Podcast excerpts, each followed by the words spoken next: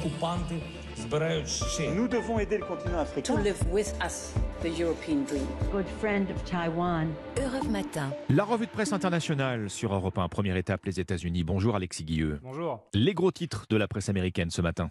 Eh bien, c'est une plainte collective déposée contre Apple. Deux femmes affirment que leurs anciens partenaires ont utilisé le dispositif AirTag de la marque à la pomme pour les surveiller, explique CNN. Elles demandent aujourd'hui des dommages et intérêts. Apple a lancé ses AirTags l'an dernier, rappelle le New York Times. Ce dispositif de la taille d'une pièce de monnaie permet de retrouver vos objets personnels grâce à des ondes Bluetooth. C'est devenu l'arme de prédilection des harceleurs. L'une des deux plaignantes a par exemple retrouvé un AirTag dans la roue de sa voiture et la seconde affirme que son ex-mari a placé un dispositif dans le sac à dos de leur enfant, raconte le Washington Post.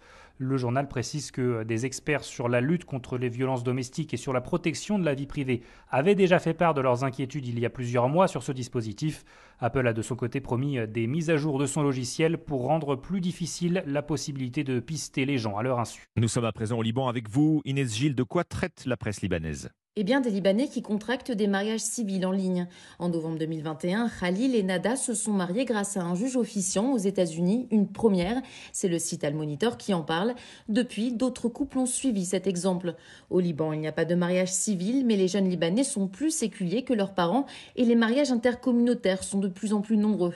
Habituellement, dans ce cas, les Libanais se marient civilement à Chypre, c'est le site web 961 qui le rappelle. Mais voilà, avec la crise financière, beaucoup de Libanais n'ont plus les moyens de prendre l'avion. Alors le mariage civil en ligne semblait idéal, mais l'État libanais rend le processus difficile. Le mariage de Khalil et Nada a été annulé car il ne peut être reconnu que si les époux se trouvent à l'étranger, selon le média L'Orient le jour. Les mariés ont lancé des démarches pour contester la décision. On part enfin pour le Japon avec notre correspondant Bernard Delattre. À la une, Bernard, de la presse japonaise. Des enfants de moins de deux ans victimes de stress post-traumatique après avoir été martyrisés à la crèche. On les a giflés, insultés, déculottés devant tout le monde, et puis aussi frappés, violemment secoués, et même menacés. Des puéricultrices ont brandi des ciseaux ou des cutters devant leur visage. De telles méthodes éducatives, c'est ignoble et insupportable, écrivent à la fois le Sankei, le Tokyo Shimbun et le Yomiuri. Des inspecteurs ont été dépêchés en urgence dans toutes les crèches du pays. Ils vont avoir du travail, note le Mainichi. On y dénombre près de 350 cas de maltraitance par an. Le journal ajoute que les punitions corporelles sont aussi légion à l'école et à la maison. Dans les sondages, un tiers des parents reconnaissent avoir déjà frappé leurs enfants.